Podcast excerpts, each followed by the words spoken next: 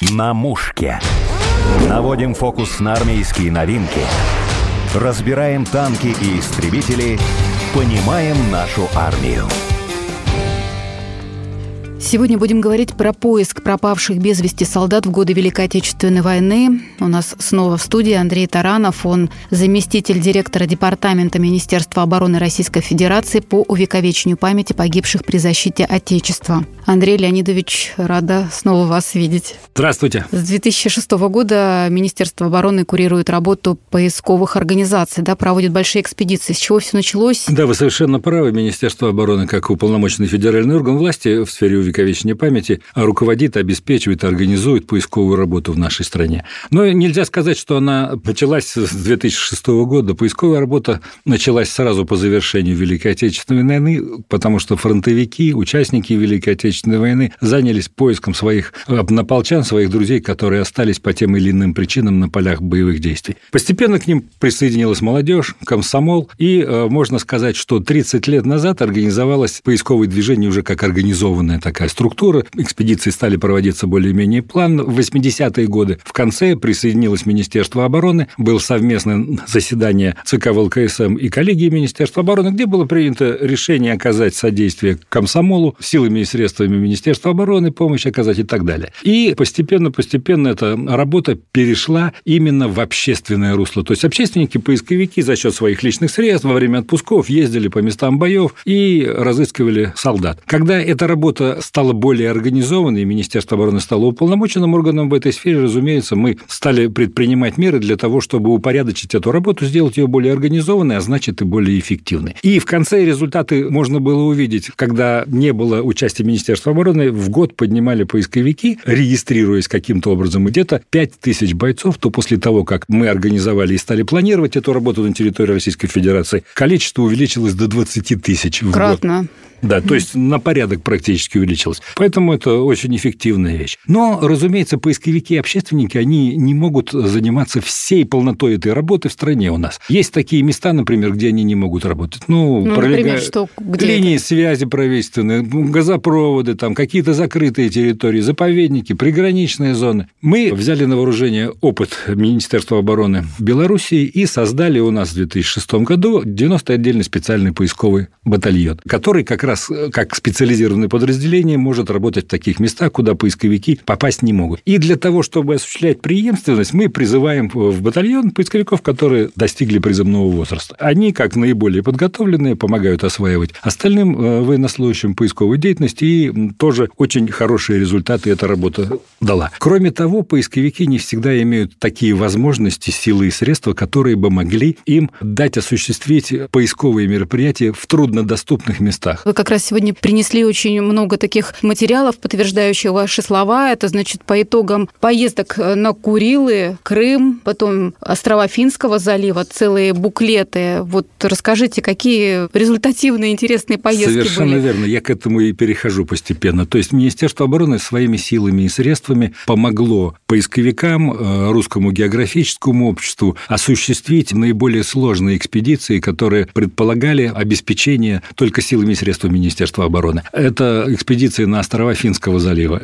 Ну, это, во-первых, приграничные территории, во-вторых, добраться до них сложно, и не говоря уже о проведении самих поисковых работ, потому что у нас применялась и авиация, и силы и средства военно-морского флота, потому что добраться только туда представляет определенную сложность. Опять же, все архивные данные и документы, которые могли бы создать основу для проведения этих экспедиций, находились в наших архивах Министерства обороны, и наши специалисты проводили подготовку к экспедиции, и анализируя документальную информацию, анализируя карты и документы, которые, в общем-то, иногда и недоступны были в начальный период поисковикам гражданским в связи с тем, что находились на специальном хранении в наших архивах Министерства обороны. Поэтому в 2014 году состоялось начало, скажем так, мощной экспедиционной деятельности Министерства обороны. Первая часть этой экспедиции на острова Финского залива совместно с Русским географическим обществом, совместно с Российским военно-историческим обществом, с поисковым движением России и первая экспедиция Курильская на остров Шумшу. Остров... Вы же ездили туда? Последнего боя. Я руководил экспедицией на Шумшу, а начальник управления наш, который в настоящее время генерал Кудинский Валерий Брониславович, тогда тоже в должности заместителя начальника управления, руководил экспедицией на острова Финского залива. Нам повезло, можно сказать,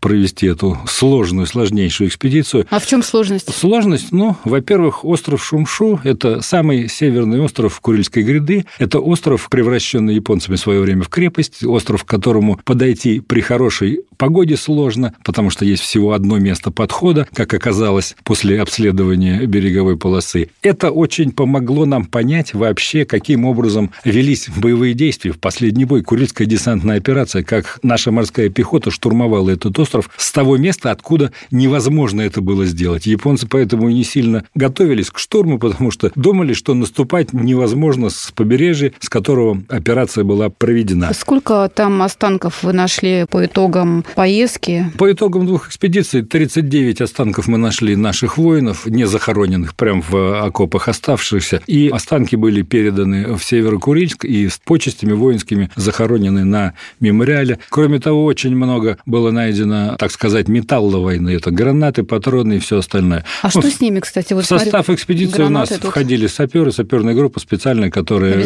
да? умела да, с ними обращаться. И мы даже оказали содействие лесникам, которые на острове Шили тоже пообезвреживали боеприпасы, которыми он был завален тогда к нашему визиту. Остров необитаемый, два маяка, подход очень сложный. Мы не могли три дня подойти к берегу из-за легкого шторма, потому что водоросли, рельеф дна не давал возможности это сделать. Но благодаря тому, что с нами были поисковики гражданские, я считаю, что одна из лучших команд поискового движения а вы же России еще была. останки иностранных воинов, да, обнаружили, доставили, получается? Да, дело в том, что в траншеях они вместе лежали. То есть, видно, накрыло взрывом, и японцы, и наши воины лежали вместе, поэтому мы несколько человек японцев передали как положено в Генеральное консульство Японии в Южно-Сахалинске, и они провели церемонию кремации, как это положено у них по правилам, и пепел забрали на Но родину. они должны быть благодарны российской да, стороне. Да, официально поблагодарил консул генеральный, конечно, что мы вот нашли, да, такую работу проделали и нашли останки. И, кроме этого, несколько элементов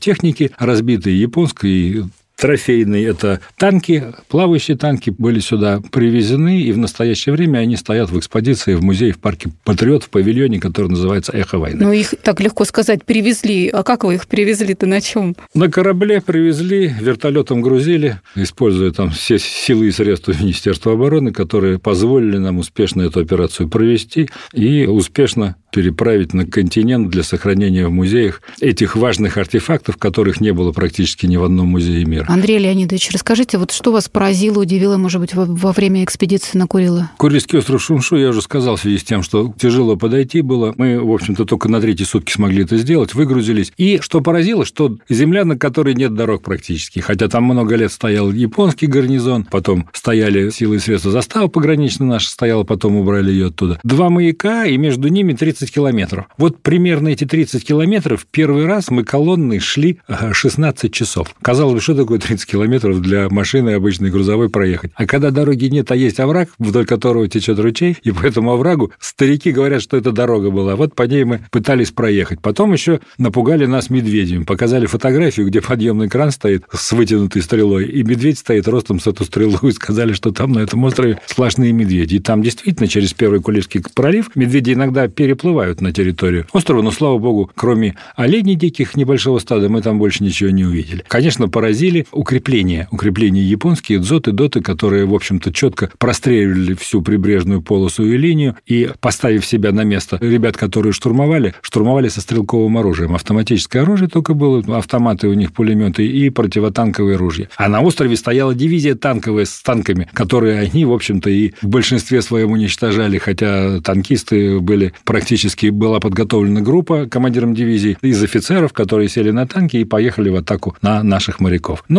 тем не менее, были остановлены. И когда японцы сложили оружие и узнали, сколько человек их атаковало, порядка полутора тысяч контингент наш, а дивизия стояла больше десяти тысяч японской, хорошо mm-hmm. подготовленные, вооруженные в укреплениях. И как отреагировали японцы, когда узнали? Сложили что... оружие. Когда они узнали, ну, когда они сложили оружие, вернее, они узнали, сколько человек их, в общем-то, mm-hmm. и они были поражены и, в общем-то, с уважением относились к нашим ребятам, которые победили их с их точки зрения в честном бою. С нашей, конечно, это не был честный бой. Собой это было освобождение нашего куска земли, который принадлежал нам. Был захвачен в свое время японцами. В настоящее время это наш остров, на котором несколько воинских захоронений, которые привели в порядок после нашего визита власти. Интересно и очень это музей, который состоит из танков, подбитых нашими, 17 штук их стоит на горе, застывших с того времени, прям с момента боя. Мы хотели их забрать сначала, но в связи с тем, что это музей все-таки, то из музея нельзя забирать вещи. И местные жители, которые в благодарность, что мы не стали музей растаскивать, показали нам несколько мест, откуда мы взяли в том числе и танк в нормальном состоянии, который теперь в нашем музее находится. И, в общем-то, благодаря нам стали предприниматься усилия консервации этих экспонатов, которые, в общем-то, от времени ржавели, приходили в негодность.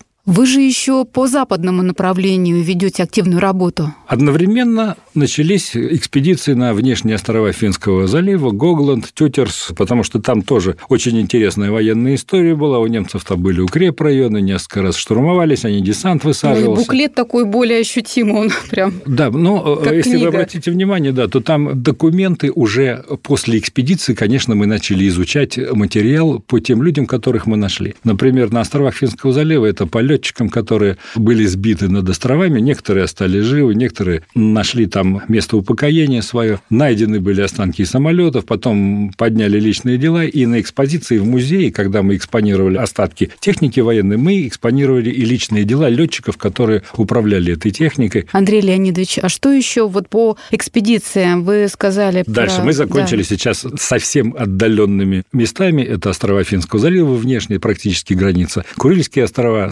наш такой дальний восточный рубеж. И еще одна часть экспедиционной нашей работы, которая началась после присоединения Крыма, это черноморские экспедиции. Черноморские экспедиции были связаны с поиском кораблей, места их гибели, экипажей самолетов, мест гибели самолетов в районе Черноморского побережья Крыма и Керченском проливе. История тоже там военных действий была очень насыщенная, разнообразная. Десантные операции проводились, Керченская десантная операция знаменитая. И много было белых пятен в истории погибших средств передвижения судов морских, которые принимали участие в этих операциях. Причем не обязательно большого размера, маленький катер, но на нем на этом катере могло много людей. Погибнуть 60 десантников, например, не считая mm-hmm. экипаж. Всего нами установлено место гибели порядка 1600 погибших воинов и порядка 28 мест гибели судов, кораблей и так далее. Это не считая, конечно, самой большой находки, которую удалось Расскажите, сделать. Да, да, да разумеется, объединив, объединив усилия Русского географического общества, конечно, и специальных сил и средств Министерства обороны, было найдено место гибели теплохода Армения. Спасибо большое представителям и э, поискового движения России. Вообще теплоход Армении искали много лет энтузиасты, которые и при... Давайте историю вспомним, в каком году погиб теплоход и сколько человек погибло там. 41 год, 41 год, э, как раз когда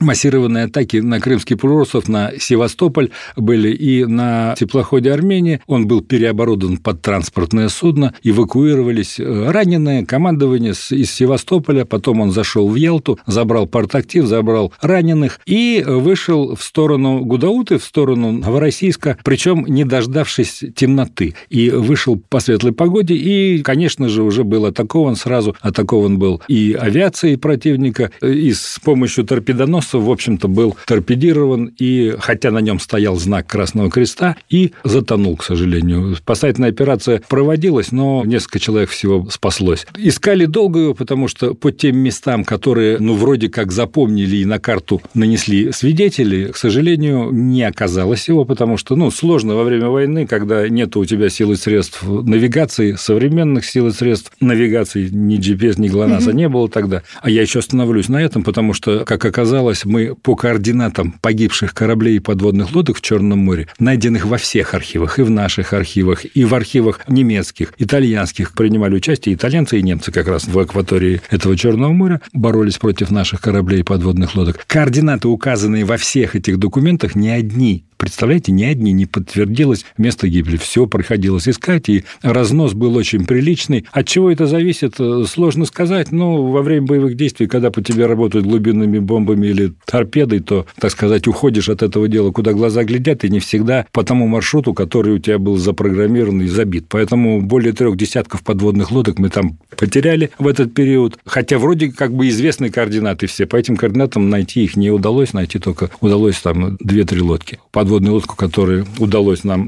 не найти, а идентифицировать полностью ее в первой экспедиции Севастопольской, сейчас 216 70 человек экипажа, в ней братская могила теперь. Мы, в общем-то, провели и церемонию религиозную. Архиепископ выходил в море, который и помог экспедицию провести, потому что благодаря, так сказать, их молитвам и заступничеству нам и с погодой повезло, хотя прогноз был сначала не очень хороший, и удалось провести церемонию, так сказать, отдания воинских почестей на воде морякам, погибшим с возложением венков на воду. Такие экспедиции, которые мы проводили, они дали нам возможность, дали нам возможность, во-первых, оценить сложность боевых действий и обязательность во время их проведения регистрации мест гибели, более точных, уточняемых и так далее. Потому что потом для того, чтобы определить, где же все-таки погибли корабли, самолеты с экипажами, очень сложно это было делать. Но, тем не менее, благодаря силам и средствам, повторяю еще раз, Министерства обороны Армения была обнаружена, идентифицирована, снят с нее колокол Рында, так называемый, с надписью Армении. И точно такой же хороший фильм сделан по результатам экспедиции на остров Шумшу русским географическим обществом, который называется «Курильская десантная операция. Последний бой войны», в котором и подробно представлена информация о нашей экспедиции, об ее участниках и об истории вообще всей этой операции. Я вкратце рассказал из-за того, что время, ну, во-первых, очень мало у нас, во-вторых, не покажешь, а тут надо смотреть, очень интересные архивные съемки имеются и так далее. Андрей Леонидович, я читала, что вот в планах э, Министерства обороны в этом году тоже привести поиск, работу на территории Ладожского озера по дороге жизни. Это так? Да, в плане это есть, но у нас в план попадают экспедиции, которые проводят такие уважаемые организации, как Русское географическое общество, Российское военно-историческое общество, поисковые движения России. Своими силами и средствами пока обходится, в общем-то, и очень интересная и сложная экспедиция. Ладога – это вообще водоем сложный для проведения экспедиционной работы по своим вообще природным условиям. То есть там и мутная вода, там и погодные условия. На Ладоге шторм бывает пятибальный, совершенно спокойно. И заиленность дна, то есть сложные экспедиции, медленно они идут, но тем не менее довольно-таки эффективно создан прообраз музея прямо на начале дороги жизни на берегу, и там можно посмотреть вещи, которые удается вытащить. Но опять же говорю, об останках, разумеется, речь не идет, потому что столько лет прошло, и там только материальные, так сказать, свидетели этого дела, и полуторки еще можно в каком-то виде сохраненном вытащить и так далее. А какие поездки еще запланированы, вот экспедиции? Ну, у нас на этот год 17 экспедиций спланировано, несколько экспедиций проводятся нашими силами и средствами, например, силами экспедиционного центра Минобороны, это продолжение исследований Курильской гряды, исследование трассы перегона самолетов Транссиб, который осуществлялся во время получения самолетов от американцев по ленд-лизу в свое время. И Баренцево море, разумеется, конвой, это потому что много техники было, так сказать, на этих конвоях направлялось в нашу сторону, но конвои тоже не все доходили до наших берегов, некоторые гибли, вот поэтому сейчас потихонечку идет вытаскивание этой техники, так сказать, из, из небытия, потому что она связана, в общем-то, с историей, тоже с людьми, с гибелью экипажа и так далее. Все это дело, конечно, вытаскивается, реставрируется и экспонируется в наших музеях, в парках Патриот. Это касается вооружения, которое мы доставали и в Черном море, в черноморских экспедициях. Оно экспонируется как в музее Аджимушкай, так и в музее в Севастополе. Теперь сухопутная экспедиция Аджимушкай. Это одна из самых тоже интересных и сложных экспедиций. Экспедиция проходит более 45 лет уже.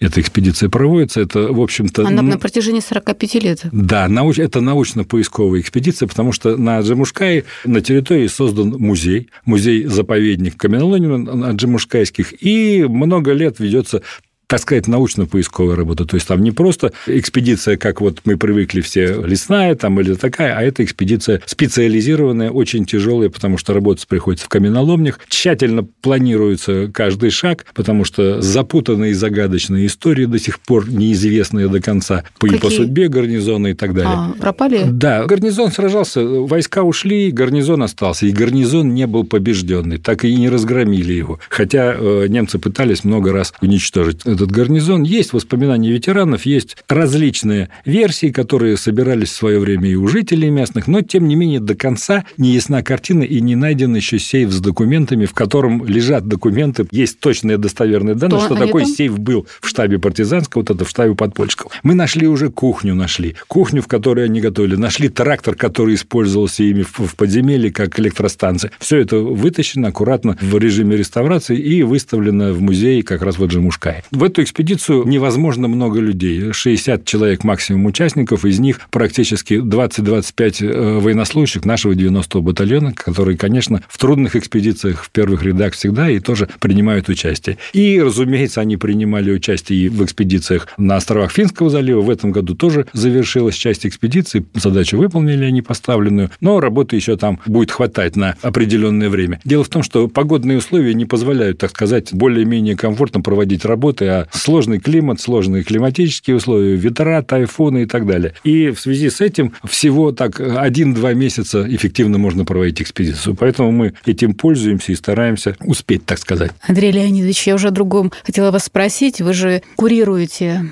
памятники и места захоронения наших воинов за рубежом. И уже сколько случаев, когда оскверняют вандалы наши памятники. Расскажите, там тоже какая-то тонкость есть вот по поводу того, кто обязан их восстанавливать? Тонкость там есть, конечно, но, в общем-то, Министерство обороны всегда чтило и воинов, погибших из э, рядов вооруженных сил наших боевых товарищей и любые, любые способы увековечения их подвигов и памяти. За рубежом таких несколько было вариантов увековечения памяти, но, разумеется, это наши воинские захоронения, которые являются живым свидетельством того, кто за победу заплатил какую цену и кто выиграл, в общем-то, эту войну и победил в ней, разгромив фашизм, освободив Европу. Это воинские захоронения установленные на них памятники и памятные знаки, учет которых централизованный возложен на Министерство обороны Российской Федерации. Содержатся они, охраняются, как правило, двусторонними соглашениями, подписанными между Российской Федерацией и правительствами зарубежных государств. Кроме того, особенно это касалось соцлагеря нашего государства, членов Варшавского договора, ставились памятники благодарности, так сказать, от народа, который встречал воинов-победителей цветами, и устанавливались памятники благодарности, памятные доски и так далее самими гражданами этих стран, органами власти этих стран вне мест воинских захоронений наших, ну, как памятники благодарности, как памятники памяти. И вот в последнее время наблюдается серьезный процесс по уничтожению именно вот этой вот части, то есть памятных знаков и памятников, которые Все, что ставили, с, ставили с русским воином. самими, да, самими благодарными, так сказать, угу. в то время людьми, но сейчас, не знаю, может, поколения поменялись, может, что, хотя большинство людей, в общем-то, должно это помнить, и на их глазах все это делалось. Поэтому нам, конечно, больно и жалко на это смотреть. То, что касается мест воинских захоронений, то, слава богу, более-менее здесь нормальная обстановка, пока еще, так сказать, не доходят руки у наших партнеров бывших э, громить эти места. Это связано, может быть, и с тем еще, что на нашей территории тоже есть захоронения солдат, которые участвовали с их стороны в боевых действиях, и они тоже находятся, так сказать, под обоюдной охраной. То есть мы охраняем эти места, а они охраняют наши воинские Даже захоронения. Суворова не пощадили памятник. Суворову в Швейцарии осквернили, причем швейцарская администрация там отстранилась скажем так, россияне, эмигранты делают, по-моему, восстанавливают. Да, это, конечно, очень жаль, но что делать? К сожалению, такая ситуация в настоящее время идет. Мы все силы и средства прикладываем для того, чтобы ее восстановить. Жалко, конечно, с точки зрения нашей жалко, но слава богу, что у нас есть люди, которые, в общем-то, за свои средства выкупают эти вещи, перевозят куда-то, их восстанавливают, что-то делают. И наши дипломатические представительства тоже, я вам гарантирую, не стоят в стороне, может быть, не так это афишируя, а обязательно посильно принимают участие в этом деле конечно, разумеется. Что касается нас, то Минобороны, вооруженные силы вообще памятники создают такие на нашей территории. Вот главный храм вооруженных сил – это же памятник. Это памятник всем воинам, погибшим при защите Отечества, отдавшим свои жизни. Он воздвигнут на народные деньги, потому что практически бюджетные средства не задействовались при его строительстве. А это памятник от народа, от всего, и все участвовали, в том числе и я, участвовали финансово в его строительстве. Я думаю, что ситуация изменится, потому что все равно история расставляет все на своих местах, и как бы кому-то не хотелось эти вещи переделать, но воинские захоронения наши с надписью на памятнике русским воинам-освободителям, спасшим Европу от фашизма там и так далее, благодарность и вечная память. Они как заноза в глазу, поэтому, в общем-то, и начинают расправляться с теми, кто не может ответ дать, но есть Россия, которая может дать ответ России, суверенное великое государство, которое может за себя постоять, и тут это, по-моему, уже сомнений ни у кого не вызывает. Поэтому я думаю, что ситуация изменится и в отношении мест памяти тоже. Андрей Леонидович, расскажите, вы собираетесь ехать куда-то в интересную поездку куда-то в горы. Что там будете делать? А мы, в общем-то, проводим уже несколько лет одну тоже из самых интересных экспедиций с точки зрения и географии, и истории, и вообще сложности этой экспедиции. Это экспедиция на Эльбрус, которую проводят тоже силами средства Министерства обороны.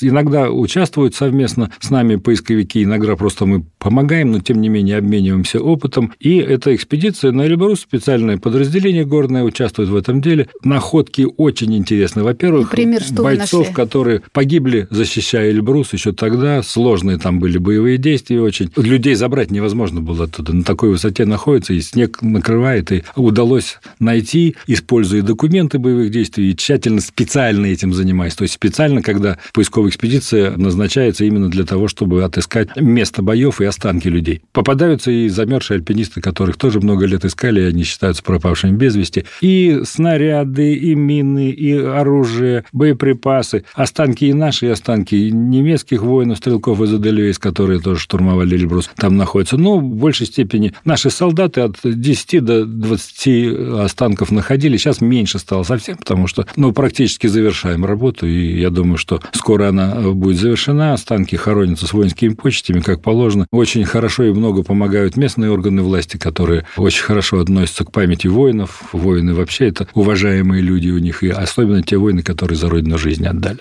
тоже такая интересная экспедиция. Напомню, в студии были заместитель директора Департамента Министерства обороны Российской Федерации по увековечению памяти погибших при защите Отечества Андрей Таранов и я, Александра Полякова. Мы говорили о больших экспедициях по следам Великой Отечественной войны, которые проводит Министерство обороны. Андрей Леонидович, спасибо. Пожалуйста. На мушке.